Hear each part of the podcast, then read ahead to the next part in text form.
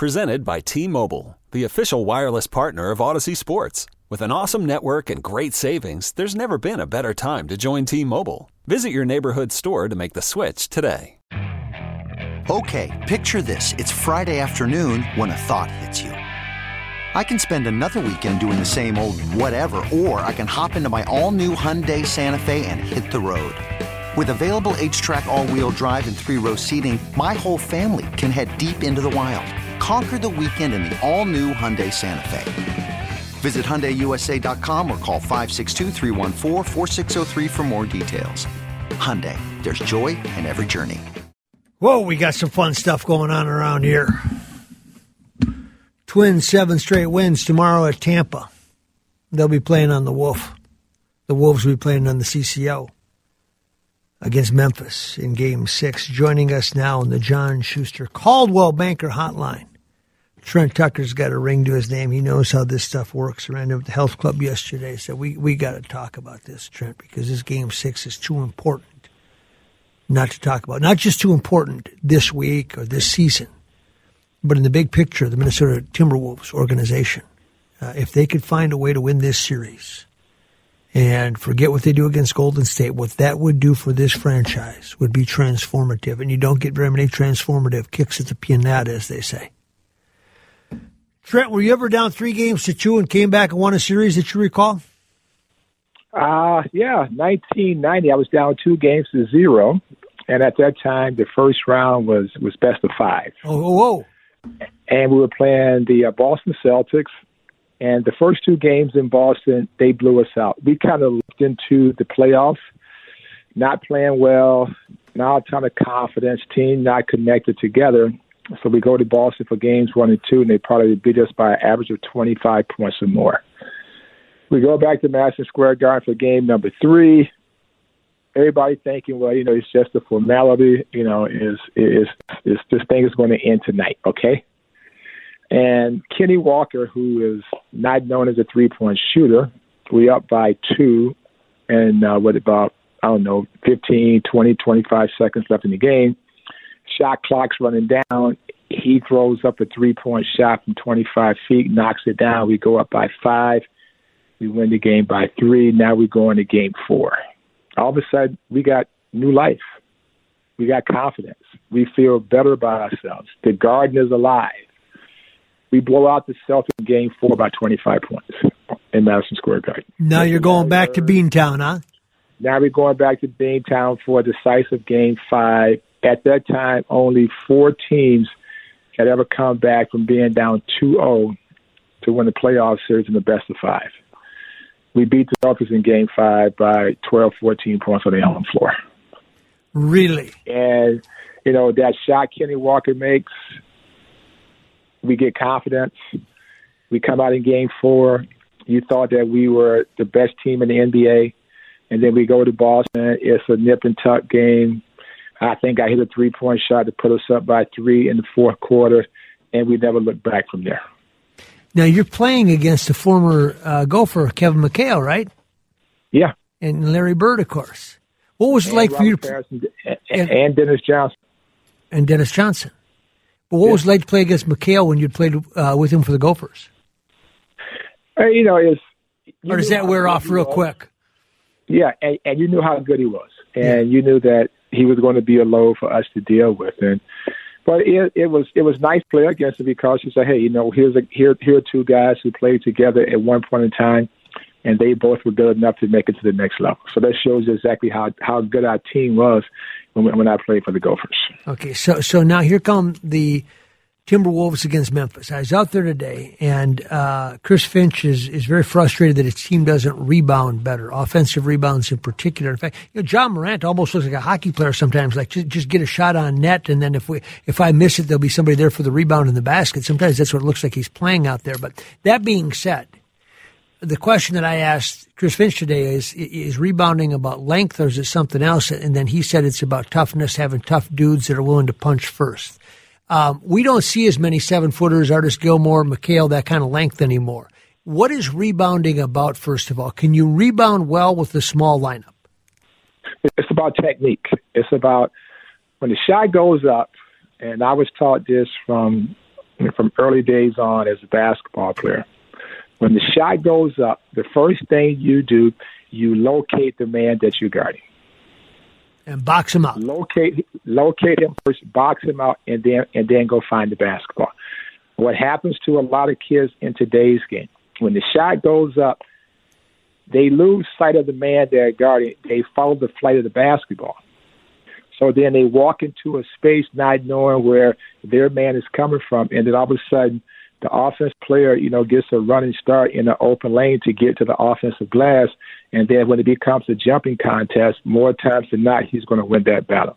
So it's it's all about technique. It's all about fundamentals. It's all about going back to the basics. When you play at this at this time of the year, it's the small things that will get you beat. And and if you lack fundamentals, if you lack technique, that's how you can lose a playoff series. Brandon Clarke, what does he do? Because it seems like, and there are certain guys like this. Bobby Jackson used to be like this. You, you can't explain what, why is the ball always coming off to him? What, what, what do you because see from him? He's active. He chases the, he tracks the ball down because there's nobody blocking him out. So when the shot goes up, he understands where the ball is going to come from off the rim if it's a miss. So he gets a running start. So he has a clear vision of where the ball is going to go and the guy that's guarding him has no sight, has no has no awareness, has no sight of where he's at. So when you get that running start, he's already athletic. So now he gains that one step advantage that he needs to get in a position to offensive rebound. Okay, the second part of this is, and all the players seem to, to I mean, they echo it. It's an echo chamber, but nobody does anything about. It. Uh, um, they call it, you know, hero play at the end of games. Everybody wants to be the hero and they're, and they're, and they're taking the ball and they're deciding they're going to decide this thing, and they end up with a lot of bad shots. Um, why not just call plays in the last two minutes? And and I, I know that even if you call a play, and I asked Chris about this as well today, uh, that that you still have the point guard has the option. So if he thinks he you know if he thinks he can get to the basket like D'Angelo Russell the other night and end up with a terrible shot, um, uh, you still have that as part of the option, even if you call a play. But can't you call plays that require movement and passing at certain parts of the game? You should be able to. I mean, you know, do the Wolves have a go-to play? You know, in the last three to four to five minutes when they're trying to hold on to a lead? Do they have plays they can call where the best player now is in a position to touch the ball? You know, where he puts the defense on notice. You know, I saw, you know, in the fourth quarter of, of game number five, when the Wolves were trying to hold on to the lead, Karl-Anthony Towns was standing in the corner. Mm-hmm. D'Angelo Russell was going one on one. Anthony Edwards was going one on one. Other guys were taking crazy wild shots as if they were down by 10 or 12 or 14 points. And when you're trying to to hold on to a lead or you're nursing a, a, 8 to 9 to 10 point lead, now you have to come down and execute. You have to know where you're going to go with the basketball. And in, and in the fourth quarter against Memphis, especially in game number five, the Wolves had no idea where the ball was going to go you hear this about uh, Towns that he, he wants to post up too high, that he needs to go low from time to time and, and then either draw contact or make a play. Uh, but that's just not his nature. He wants to bring it out. He doesn't want to go low block, so to speak, in the traditional sense that we know. Uh, does he need to go lower sometimes? Well, the play designed for him to catch the ball out high. You know, they run pick on, right? Where's yeah. he said the pick at? He said the pick at 28 feet, so he can't get down low. You can't get low from there. No, so he pops out to the mid range. He catches the ball at 15, 17 feet. He never starts. He never starts on the basket. There are no cross screens. There are no down screens. So, in, in the game today, primarily the big guy, if he's good offensively, he's always setting the pick and roll. He's picking and popping. You very, you know, you very rarely see a big guy pick and roll to the basket or a guy catches the ball on the block. Karl-Anthony Towns when the game is on the line, they should have some sort of play where there's a cross screen for him where he comes from one block to the next block. He catches the ball. Now, if the double team comes, he can locate Mike and see where the double team is coming from. Okay, so, so now you got guys. Now you got guys who are in a position where they can catch and shoot. You know, when you have your perimeter players with the shot clock running down, and they got and they have to dribble the basketball four, five, or six times, that's going to end up to be a bad shot only so few guys that I've ever seen you know, throughout the history of basketball, are able to take five, six, seven, eight dribbles and beat the defense and make plays, those guys are far few in between. Michael Jordan, Scottie Pippen, maybe Elgin Baylor, but we don't have that guy on our team. Now, if Karl-Anthony Towns catches the basketball and you come with the double team, he makes a kick out pass to Anthony Edwards. Now the defense got to decide: Do I run and take the three point shot away? He can ball fake now and get into the lane off of one or two bounces and make a play going to the rim.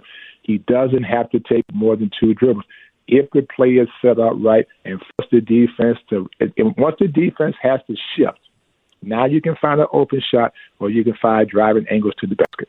Trent Tucker is our guest. Jacksonville Jaguars are on the clock uh, trying to decide who to make the number one pick overall for the second uh, year. Travon Walker and Aidan Hutchinson, uh, the two most oft-mentioned names. Uh, both, uh, you know, one an edge rusher, but one's a defensive lineman from Georgia, and of course Aidan Hutchinson from uh, Big Ten country in Michigan, who will keep you updated as this thing trans moves along. The the Vikings with the number twelve overall pick. Okay, so D'Angelo Russell makes that terrible play the other night and, and gets a, a bad shot. What can a coach tell him? How do you control a veteran point guard like that uh, to try to get him to do something different? I would put uh, Jordan McLaughlin in the game with him. Mm-hmm. At that time in the game, the last couple minutes, you mean? Yeah, and put the ball in McLaughlin's hands because he's going to run the offense. And, and and then Russell becomes, and he is a skilled shooter, but he becomes a shooter instead of a decision maker. There you go. And all of a sudden now, see you take see so instead and so instead of of him thinking that you're trying to show him up or you're trying to embarrass him by taking him out of the game. He's still in. Put the ball, you put the ball in the hands of somebody else who will come down and make the simple play. McLaughlin will make the simple play. The offense will stabilize when he's in the game is because he's going to go to the right place at the right time with the basketball. So now you get D'Angelo Russell off the ball, and if the ball swings back to him, now he's got the defense running at him, so he can ball get up under, or he can take the open jump shot. So now you give him options where he doesn't have to think too much or try to do too much to get a shot off. All right, so so you got the ball and you got a tie game and you and you're going for the win. And and you've got McLaughlin, you've got Russell on the floor, you've got Anthony Edwards, you've got uh, uh, Karl-Anthony Towns, and let's just say uh, Vanderbilt's there for, for just in case somebody misses as a possible offensive rebounder. What play would you call? I would you know, I would go back to an old play that we ran for Bernard King back in the in the eighties. But the play called forty two, okay? And what 42 was that point guard would take the ball in the wing, okay? Two guard would go down as if he was going to post up. He would go all the way across the lane on the other side of the rim and set the screen for the big guy to come across. The big guy doesn't move until the guard gets all the way across the lane. You're going to pick the man. If they switch, hold that basketball as a point guard on that wing, let Karl-Anthony Towns catch, stop in the middle of the lane. And if they force you to the block, now you catch the basketball. We got 10, 12, 13, 14 seconds on the shot clock. Now you got to catch the ball and turn low kick. If the little guy's on, you catch the ball, turn and shoot as quick as you can because Memphis has no one on their team. If Karl-Anthony Towns catches the ball at four to six feet from the basket, they have nobody that can block his shot. He has wonderful low post moves. So, Mike, put him in a position to make the shot. Now, if you don't like that action, have the four guy come down and set a screen down on Anthony Edwards. You pop him up to 15 feet and say, go to work from there. Okay, so so if to, That's a set place. For, for the Timberwolves to win tomorrow, what has to happen? But one, they have to get off to a good start because it's going to be uh, it's, the crowd is going to be is going to be energetic. It's going to it's going to be off the it's going to be off the rafters in that place. Get off to a good start, but they know if they get off to a good start, they know Memphis is going to make a run. They're going to have to control. They're going to have to control their emotions. They're going to have to keep Memphis off the offensive glass. They're going to have to get to those three point shooters. And tomorrow night, my only major concern going into game number six, the Ja Morant wake up after game number five. Uh huh. Because for four and a half games or four games and three quarters, you know, he was not the player that everyone was talking about. And then all of a sudden, in the, in the end of the third quarter, when he gets the big slam dunk and into the fourth quarter, he became that guy once again. Will he become that guy tomorrow night when he has a free game to play with? So I, I think that the Wolves are going to have to play a complete basketball game for 48 minutes. And Karl-Anthony Towns is going to have to stay out of foul trouble for one, and then he's going to have to be at his best. Trent, appreciate it very much. Always good to visit with you, my friend. Anytime, Mike. Trent Tucker. He's got a ring on his finger. You know a little bit about the game of basketball. Hey, the first pick is in the books. Jacksonville made it. We'll tell you who it was when we come back. Welcome back. Uh, NFL draft night. Let's get you up to speed. The number one overall pick belonged to the Jacksonville Jaguars. Of course, they took a quarterback last year. They've changed coaches since then. And this year they went defense. Everybody knew it was between Aidan Hutchinson and Travon Walker. Travon Walker taken number one overall uh, defensive lineman, good speed, good athlete. And then Detroit makes the hometown pick, Aidan Hutchinson from the University of Michigan. Of course, if you watched uh, this year from afar, you saw his year. He broke his father's sack record. Uh, interesting side note his dad uh, became a doctor and still is a doctor, uh, an emergency room doctor. And uh, he delivered his son Aidan when he was born 11 pounds and two ounces and his father was the doctor that uh, performed the uh, uh, the delivery. A side note, that's the interesting stuff that comes up during the course of the draft. And of course, he had just a great year for Michigan, and uh, they beat Ohio State and all those things that went with it. So now, Chris Tubbs, now it gets interesting. Yeah, because is, yeah. when will the 1st mm-hmm. corner go? Now we know Houston's yes. pick is in. We don't know what who it is yet. Yeah, th- this is where I think Vikings fans start to pay attention because the sooner that Sauce Gardner goes, then I think you start to see maybe a little bit more of a sense of urgency for Derek Stingley. And that, you know, if you believe in the Vikings absolutely needing to take a corner, that would be a worst case scenario for Minnesota and yeah. for, for Viking fans, if that's what you believe they should do. Yeah. Now, I was told by people that know more about it than I on the inside that the conversations have, have really moved around uh, and the cornerback is not the priority position that people think. Not that they wouldn't take a corner if it presents itself, mm-hmm. but they don't feel like they have to, have to, have to get a lockdown corner in the first round, and, and they would be comfortable taking Garrett Wilson or Jordan Davis, uh, either one of them. Now, Derek Stingley ended up going, here we go. Here comes the run on cornerbacks, right? He goes third overall, the LSU cornerback that they were hoping might be uh, with wow. Patrick Peterson. Ooh both from LSU wow. and Peterson could take him under his wing. Uh, obviously, you know, in, in probably the last month, it became pretty apparent that Stingley would never drop to the Vikings. Well, I mean, his pro day just blew yeah, people just, away. Unless you wanted to trade up, it was pretty apparent that they you weren't going to make sure Stingley. that he was healthy. Yes, and they're not going to get Gardner either. I mean, let's be honest here, unless unless they make a move. I, yeah. I can't see a scenario where he falls to twelve. No, not no, n- not now. So. so. now you're left with McDuffie, maybe as the next best corner on the board, and then, and, and then you say, well, is that worth a twelve yeah, pick? Yeah, yeah, exactly. And then, I mean, do you entertain a team like maybe? Pittsburgh moving up or New Orleans wanting to move up. So, I mean, it, it all depends too. I mean, what happens with Hamilton, the, the safety out of Notre Dame? I mean, you know, he's six four. He's like a unicorn. Yeah, if, so. you if you think he can be a real playmaker yeah. and a difference maker, and, and you can play him back there with his other Notre Dame guy Harrison Smith, and you go, this guy for ten years is going to be a dominant player because he's damn near a linebacker, you know. Yeah, yeah. But, but he plays safety, and he and we can move him around the field if you feel that strongly about his athletic prowess and in his in his upside.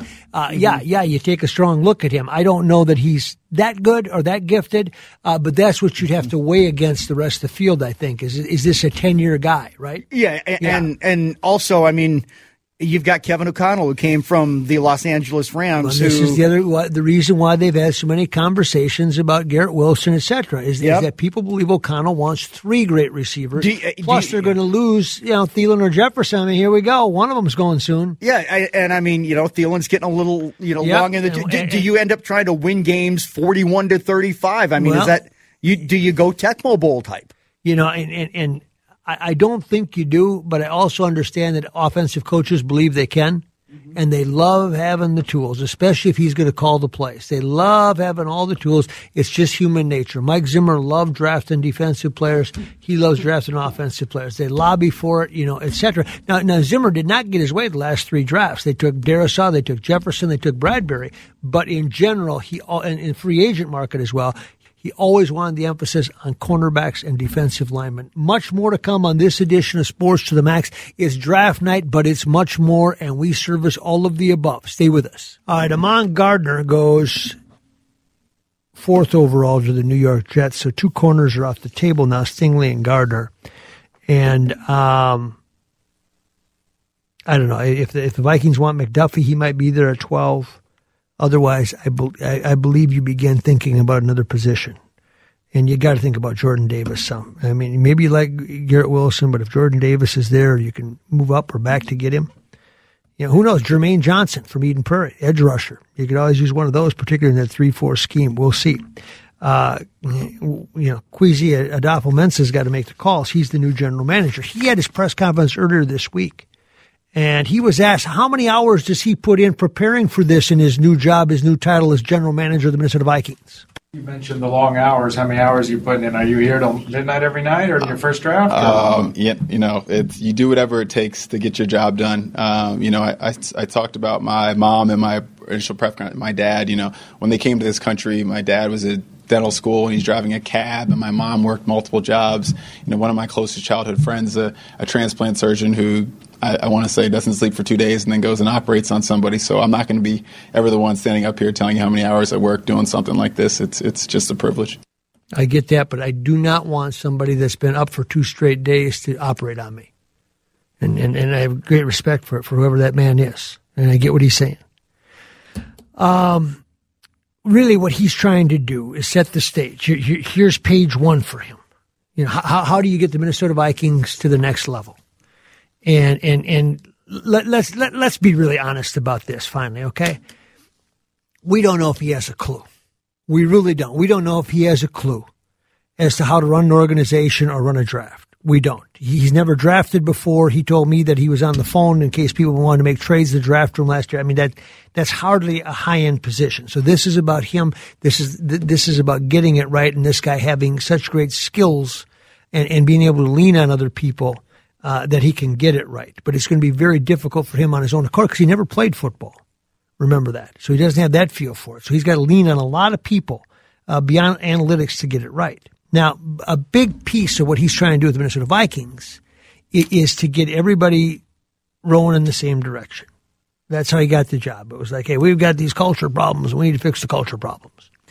And so he was asked how important uh, this time has been since he took the job bigger than the draft to try to get the culture right in the front office? It's been important. It's been probably my favorite part of, of what's been going on. You sit, you know, you sit. Everybody, you, you daydream when you, you know when I was in San Francisco and I'm sitting in office, uh, long hours, and what would it be like when I got here, and you know what would we dress like? What we how would we start meetings? We play a you know we play our our morning song to get going, and we all these things that we do, and you dream about, and they're here and they're happening. And it's been it's been special to be a part of, and I'm so happy that everybody here has responded positively to it. Uh, but again, you know the culture is important. That's not just the culture of the personnel, but it's the culture that Kevin's building with the players and all of it. And it's it's been great. We like where we are. We like what we're building. Um, by no means do we feel like we've done anything. We just we just got started, but we're excited about where we're going. Uh, and, and, you should be excited. But you know, you got this thing. You've got a lot of good players, a lot of pieces to the to the puzzle right now. Um, but now you know, now it's time. You make the decisions. You make the call. It's on you. It's you become a, a part of the record. It, it, it is who you are starting the night. And so he was asked, how does he manage risk? Say a high end talent that's got some issues versus reward. The risk reward, um, in general, to your point, it, it is just it's not an exact science, but it is something that you pay attention to. If there's a certain value for a player, yeah, there's got to be a discount for certain things like injury risk or things like that, but it's not this perfect, hey, it's 10% here or it's 5% here, it's around or of, of discount. It's it is kind of a you know an imperfect science, a little bit art, a little bit uh, math together, and, and I think that's where we, we thrive. All right. We'll hear more from him throughout the night. The New York Giants are on the clock with the number five overall pick. Two corners already gone. Will there be a run on quarterbacks at some point in time, particularly if they're not picking up the option on, uh, on, on Jones out there in New York with the Giants? Does that mean they've got their eye on a quarterback? I don't know. And I don't, I don't see, I, I can't say that for sure though, uh, but I don't see the, um, Vikings taking a shot at a quarterback in the first round. Uh, you know, it's possible You could see somebody there that you're just in love with, and you go, "Yeah, I got to have him." But I don't see that happening with the Vikings, uh, even if it's one of those people that you say, "Hey, not for this year, but for the following year." I don't see that happening, but I don't know because I don't think that uh, Kevin O'Connell, when you got Dalvin Cook sitting there and Adam Thielen and those people and Danielle Hunter, uh, I don't think you want to sit and wait. Uh, Kayvon Thibodeaux goes to the New York Football Giants out of Oregon, and uh, good athlete, good athlete, good feet, good skills, strong kid. Um, you know, he'll help them he'll help them. I don't think he was on the Vikings' radar or, or someone that they thought they'd, they'd get to, but uh, that one's kind of expected. I'm waiting to see now if we get a run on quarterbacks. Um, but yeah, I don't know if we will or not. But uh, Thibodeaux to the Giants, the Jets have been in, so we're five picks into it. The Twins, uh, the uh, Vikings are at twelve. So we're probably about, oh, half hour at least or so away. All right. Kayvon Thibodeaux, the last one taken the NFL draft. He, uh, Oregon edge rusher to the New York football Giants, where Andre Patterson, an old friend of mine, will coach him, a defensive line coach there for the Giants, who came to Minnesota with Denny Green at one point in time, left us, came back with Mike Zimmer, and is now running the defensive line for the New York football Giants, and he got what he wished for. That means if he lobbied for Thibodeaux, uh, they got him because they got a very special edge rusher from Oregon who's athletic, can make plays. We'll see how that plays on the big stage. We're still waiting for quarterbacks to take a run. Right here on WCCO today, you heard earlier today, the Minnesota Twins won their seventh straight game. First time they've won six in a row since 2008, 14 years ago at the Metrodome. That's how special this homestand was for them. Now they go on the road to Tampa, but that's after winning six straight at home, seven straight overall, and leaving here in first place. That's a pretty good day. After the game today, I went out to the clubhouse and I talked to Rocco Baldelli about what this team is going through. What's impressed you the most over the last uh, week about this team? Because you've won a lot of different ways. Um, there's a few things. There's a few directions I could go with that. Um, I think it's hard to not mention the way we've been playing defensively. Um, uh, it goes along with the pitching. The pitching's been great, uh, but when the ball's been put into play, um, we've just executed. We finished plays. Uh, the ball's going in our glove. Um, we're making good throws. We're making good turns. We're we're finishing a lot of uh, outs, which is what we need to do in, in, order to get where we need to be. But um, you know, it feels like there's a lot of things that are working well right now. I think uh, we should be happy with the way we're playing, but uh, we got to get ready for tomorrow and, and keep it going. But it's been uh, it's been fun to watch from where I'm sitting. Is defense point of emphasis of spring training different, or is it Carlos Correa solidify a lot of things? What is it? It's probably a few different things. I think. Um, I think we have a good mix of guys that are that are good quality defenders, guys that work every day out there uh, on what they need to do. Um, we've we've added some good defenders to the mix too, um, with Carlos, with Gio, uh, and I think just the way that the group is playing together and and understanding what everyone uh, can do next to them, um, it's it's working. There you go. Twins playing uh, Tampa tomorrow. Uh, Rocco gets to go back home. The uh, in Carolina, they took a Carolinian. Uh, Carolina Panthers take a Cam Ekwonu, uh, big offensive lineman out of North Carolina State. Uh, he'll step in there and try to play and get. They they got a lot of needs out there. Uh, Carolina does, and so we were just talking uh, Tubbsy about the you know w- would they go for a quarterback given the fact that Sam Darnold's not going to be the man, and, and they, and they really kind of lacked a lot of oomph this last season yeah, offensively. They did, they did. And, and, I tell you what, with uh, Malik Willis still being there, not far away in Liberty. No, and Kenny Pickett, those are the two names yeah. right now. All, all of a sudden, Maxie, I think with those two guys both still being on the board, I think if the Vikings Want to trade down? Exactly. Yep. Here looking, we go. Right. see, here comes the desperation. That, that's where that twelve spot sits. If like, you know, if you know, right, and the yep. quarterbacks are all sitting there. Yeah, a team like New Orleans or a and, team and, like and now you know you can still get Jordan Davis, say, yep. or whoever it is. Yeah, it, it didn't. You break, might be yeah. able to make the move and pick up another draft. Yeah, it, it, yeah, it might not work well if you wanted the corners. But yeah, you've still very much got uh, McDuffie could be out there. The the options for trading down now all of a sudden I think that becomes more enticing. They increase because you can get some of those day two, day two picks back that you lost. Mm-hmm. So here's a chance to recoup some of that and maybe still get one of those guys that you need. Yeah, and, and Kenny Pickett, interestingly enough, played at Pitt, of course, and uh, his coach out there, his offensive coach, mm-hmm. quarterback mm-hmm. coach, coordinator is Tim Salem, who used to play quarterback for the Gophers, you know, Joe Salem's uh, son.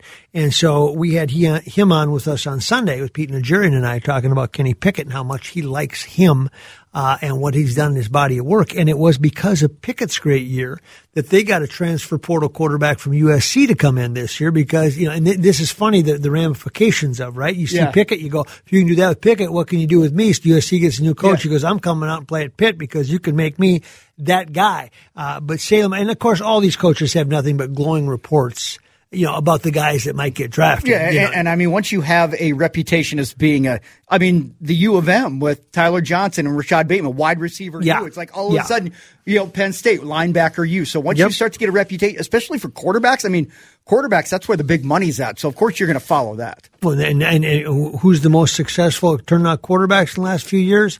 North Dakota State. Yep. Go go figure that one out, right? Yeah, it's it's weird because yeah. because yeah, we were you know we were talking about you know the you know Division One Double A or the D two, however you want to you know look at just kind of how you you know how you how you rank and project you, right. What's the finished yeah. product? John Madden once said he was asked what's the toughest part about coaching, and he said trying to figure out what the finished product looks like. yep. Uh, we mentioned the Minnesota Vikings uh, at 12. They're still a ways away. Uh, Jeff Robinson's going to join us. He, he sat in that draft room for years, has been active in the draft this year for different reasons uh, Pete Najarian, who just loves the draft, he gave me a layout today like you wouldn't believe of the options the Vikings have and why he likes who it, who he likes and who he doesn't like. Meanwhile, Kwesi Adofo-Mensah has been trying to figure this whole thing out, and they go to the combine. These, these uh, executives do, and, and that's where they get a chance. That yeah, they get all the uh, the analytics on them, how fast they're on the forty and all that. But it's also their chance to do an interview with these players, these prospective players they're going to invest millions of dollars with. And I asked him I said, what do you try to get out of those interviews at the combine that tell you how that player projects? Here's what he said. First of all, we want to make sure that we use that data point in its you know in its contextual importance, right? So our area scouts and road scouts and national scouts, they've been scouting these guys for two, three, four years, and so that's a lot of information, a lot of anecdotal information from their coaches, strength coaches, and things like that. So I want to make sure that first and foremost, we're not overweighting a 20 minute session where they've, they've maybe been 15 before us and they're 21, 22 year old kids and they might be a little fatigued and make sure that they're, we're, we're, they might not be their best version themselves. So I want to make sure we're weighting the importance of it. But after that, it's really just trying to see what, what, what what's their why, what, you know, what drives them. Are they going to be able to operate in a professional environment? Do they have what's in them or the want to, the desire to, to become the greatest player they can be? You know, we, are trying to put a building together where everybody's going to be the best version of themselves. Are they going to fit in that culture? Those are really the main things we're focused on, but we're not trying to be, do too much with an interview like uh, the combine. All right, there you go. The Evan Neal. Uh, next taken by the New York Giants, again, defensive tackle. So Andre Patterson's getting his way out there uh, in New York. He, he's winning the lobbying sessions behind the scenes. He's got two defensive uh, linemen out of this deal. Uh, an edge rusher and now a defensive tackle, so you can see where they think that their need is uh, in New York for the players that they need. And uh, he's one of those big defensive linemen you see that wears that Alabama helmet well. When you when you see those pro those helmet programs where you just know he's one of those big guys, and you look at him and say, "Boy, he looks like a player." Uh, that was him when you watched him. It's like, okay, I can see Saban what he's thinking here. He puts these big guys in, he lets them go to work, and he's one of those guys. And so uh, he goes to the New York Giants. The Giants have had two picks. The Jets have had one. We still haven't seen a quarterback go yet. We've seen two cornerbacks go uh, as we approach the Vikings' uh, number 12 overall uh, uh, pick, which will be coming up here shortly. I mentioned the Twins won today, seven to one. Bailey Ober pitched his three and two thirds innings, had a little tightness so he came out of the game, but he was effective, and he's learning what it's like to be a starting pitcher in the big leagues, and he's learning what it's like to play in a team that's suddenly in first place. I talked to him about both. Bailey, how'd that feel? Another good outing, another good starting pitching performance, and, and the beat goes on for the Twins. Yeah, it always feels good to win, especially when you uh, get to sweep a in division team. Um, right now, I feel like we're playing really good baseball all, all the way around from the defensive side, um, pitching, starting guys, all the way back to the back end and the relievers. Um, and then our offense is obviously getting it done. Are you, are you a believer that starting pitching is contagious, that, you know, it feeds off each other? Yeah, I, I think so. I mean, it, it helps when you have really good relationships, um, and every day you're kind of trying to help the other guy, and then using their success and trying to push yourself to go even farther. How much confidence do you have in the defense behind you? Oh, it, it, it's big time. It helps when you have some platinum gloves behind you. Correa was pretty good again today. yeah, he's outstanding back there. How are you feeling? Pretty How good. would you like to have Correa behind you, huh? That guy can pick it and go. He had a couple good plays. They, uh, Jorge Polanco was outstanding last night. He had a great play. Uh, makes pitching easy, as they say, although it's never easy. When we come back, Jeff Robinson scouted. This was his job for years. He worked the draft room. He's been engaged in it this year for a number of different reasons. We will look at the prospects that await the Minnesota Vikings and let him rank them. Uh, the Minnesota Vikings are still ways from being on the clock. Then Pete Najarian will break down their pick in the 8 o'clock hour. Okay, picture this. It's Friday afternoon when a thought hits you. I can waste another weekend doing the same old whatever, or I can conquer it. I can hop into my all new Hyundai Santa Fe and hit the road. Any road. The steeper, the better. Because my all new Santa Fe is available with HTRAC, all wheel drive, so I can hit the trail without a worry in the world. Heck, with three rows and best in class rear cargo space, I can pack the whole family in with all our gear. We've got available dual wireless charging for our phones, so we'll never lose touch with civilization, and we won't lose touch with the primordial power of Mother Earth. So, which is it? Waste the weekend or do something a little more epic? And conquer it in the all new Hyundai Santa Fe. Visit HyundaiUSA.com or call 562-314-4603 for more details. Hyundai, there's joy in every journey. This episode is brought to you by Progressive Insurance. Whether you love true crime or comedy, celebrity interviews or news, you call the shots on what's in your podcast queue. And guess what? Now you can call them on your auto insurance too with the Name Your Price tool from Progressive. It works just the way it sounds. You tell Progressive how much you want to pay for car insurance, and they'll show you coverage options that fit your budget. Get your quote today at progressive.com to join the over 28 million drivers who trust Progressive. Progressive Casualty Insurance Company and Affiliates. Price and coverage match limited by state law.